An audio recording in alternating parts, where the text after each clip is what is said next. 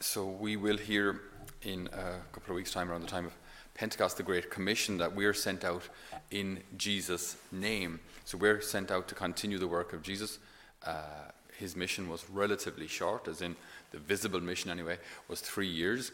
But the mission entrusted to the church is to continue until the end of time. But these missions, while distinct, are completely united. As in, our job in the church is to bring Christ. It sounds really, really obvious, and something that we meditated there yesterday because of our first reading from the Acts of the Apostles, where Peter and John see this lame man on the at the beautiful gate, as it was called, and they say to him, he's begging, and they say to him, you know, gold and silver we have not, but what we do have, we will give you. In the name of Jesus, walk.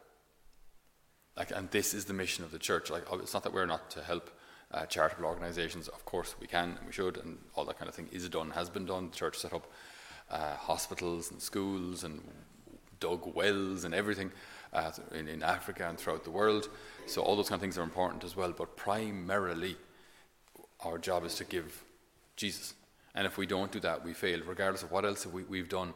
If we've just, you know, even, and this might sound a bit harsh, but even if we've satisfied the physical hunger of people, but haven't given them Christ, we failed. And that might sound very politically incorrect in today's ears, but our job is to give Jesus, because, as I say, you can't preach to the hungry. You know what I mean? If you're preaching Jesus to the hungry, that's not really going to work either. You do have to satisfy that also their physical needs. But if we stop at their physical needs, we have failed. Because what's ultimately important is the salvation of a person's soul. So we have to do both. Okay, as I say, people are starving. If I'm preaching about the wonders of, you know, Jesus' miracles and that, people they're falling unconscious due to, you know, malnutrition. Okay, you have to obviously satisfy those needs first. But my point is, if we stop there, then our church is just humanitarian aid. Why do you need the gospel at all? Why do you need the sacraments? Why do you need grace? Why do you need mission? Just give them food and leave them. So our mission goes beyond just the physical or the visible. It's both and. Be careful. I'm not saying ignore the poor. Of course not. As I say, throughout the world, since the beginning of Christianity, we have seen the need to feed the hungry, clothe the naked, and visit those in prison and so on, in response to the Lord's call. But primarily our goal is to make him known. And if we don't do that, we have failed.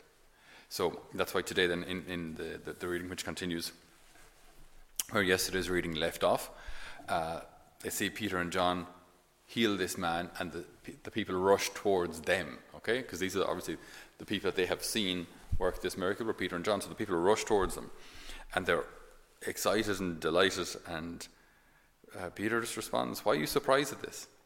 Why are you staring at us as though we had made this man walk by our own power or by our own holiness? You are Israelites, and is the God of Jacob, the God of Abraham, Isaac, and Jacob, the God of our ancestors, who has glorified his servant Jesus, the same Jesus you handed over." And when disowned in the presence of Pilate, after Pilate had decided to release him, so on and so forth. Okay, point being, why are you looking at us as if we had worked this miracle through our own ability or through our own holiness? Jesus worked through us. It was Jesus who did it. So our mission today, and dare I say your mission at home or wherever you are, is to bring Jesus, right? Now, I was talking to some people recently, and this is an issue which comes up a lot, especially in families where maybe mom or dad or both are practicing and are good Catholics, but are worried about their children who aren't practicing. Maybe the kids are in their mid-20s or 30s and just have drifted away. Okay, there's a couple of things to say here that are, I think, important for us to understand, important for us to know. That on the grand scheme of things, the church is definitely going through a period of renewal. Because, and it needs to, It needs to, as in the teachings don't need to change, but we do need to change how we present them. We need to present the teachings of the gospel with so much conviction and love and compassion and joy and smiling. And we have to actually look redeemed. We have to actually look saved if we're going to attract anyone into the church at all. So the church needs to be a place of welcome, a place of joy, a place where when you come in, everyone is singing, everyone is answering, everyone is praying, everyone is receiving with reverence. So we haven't changed a single thing about church teaching or liturgy or anything. We're just actually doing it. You know what I mean? We just need to just do it, okay? There are always gimmicky theological ideas. If we change this and change that and change the other teaching, that'll fill the church. Rubbish. Has never worked in the history of the church. Okay, look it up, all right? Look up every single new fandangled idea that came out. Never worked. What authenticity and fidelity to the Lord does work. So this is what we need to kind of be really convinced about and have the sense of urgency about. So in our own family situations, you have a son or daughter or multiple who aren't practicing. Pray for them. Do not worry. Pray for them. Worry is useless. Worry is only going to have you lose weight, probably lose hair colour, gain a couple of wrinkles, make life somewhat more miserable for your husband. Right? Don't worry. Worry is useless. Worry changes nothing. Okay, what we need is trust. Right, trust. So we entrust our children to God, and I pray, and I do the chaplet, and maybe I fast for them, and all these other things. But I remain joyful, right? Because God is a loving Father, and I will pray for my children, who He loves even more than I do.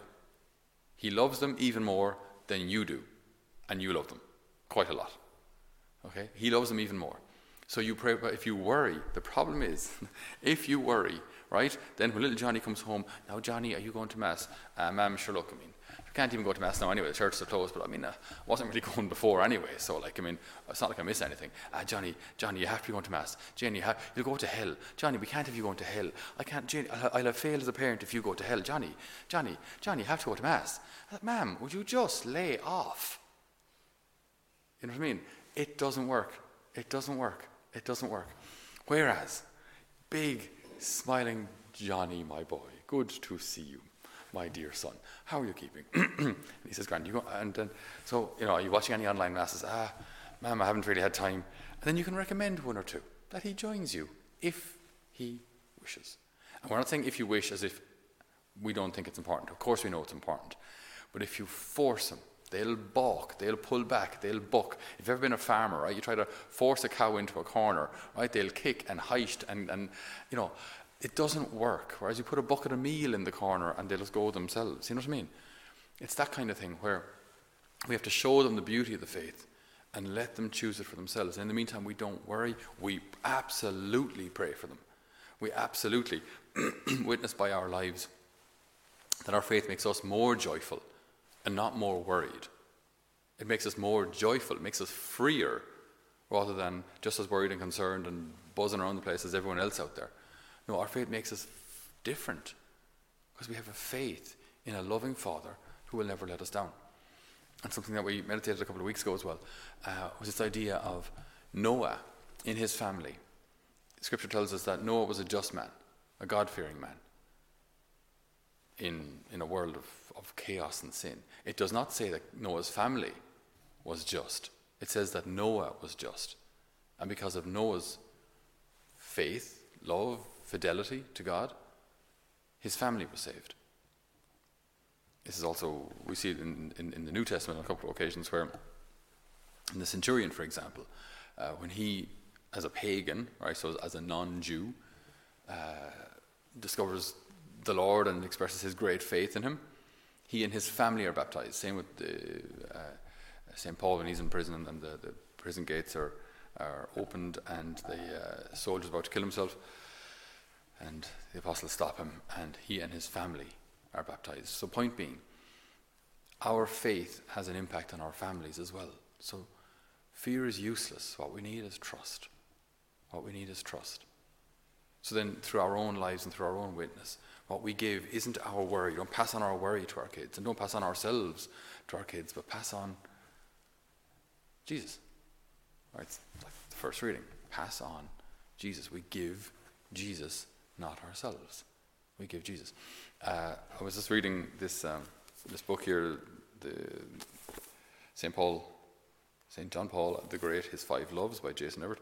Very, very good book. But he speaks about this phenomenon, this global phenomenon of the World Youth Days, right? So when the Pope would gather, huge crowds would turn up, right? Often the greatest crowds ever assembled in that state, in that country, or maybe even in the world for a religious event.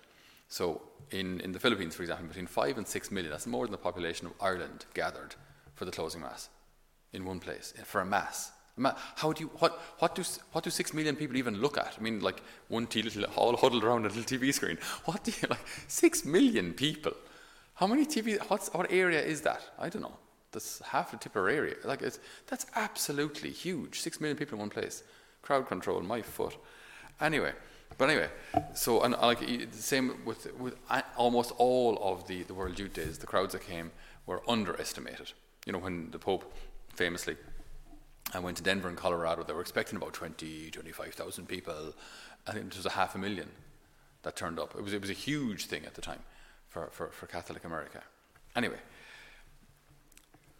Jason Evert writes as regards John Paul II's success in these World Youth Days. While some credited charisma, others assumed his popularity among the youth was just a case of youngsters being starstruck by a celebrity figure. But the reason millions flocked to him was not because they viewed him as a superstar.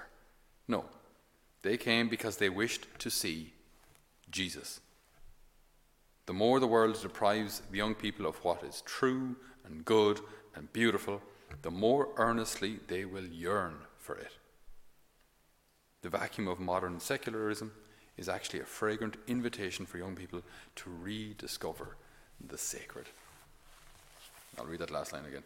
The vacuum of modern secularism is actually a fragrant invitation for young people to rediscover the sacred.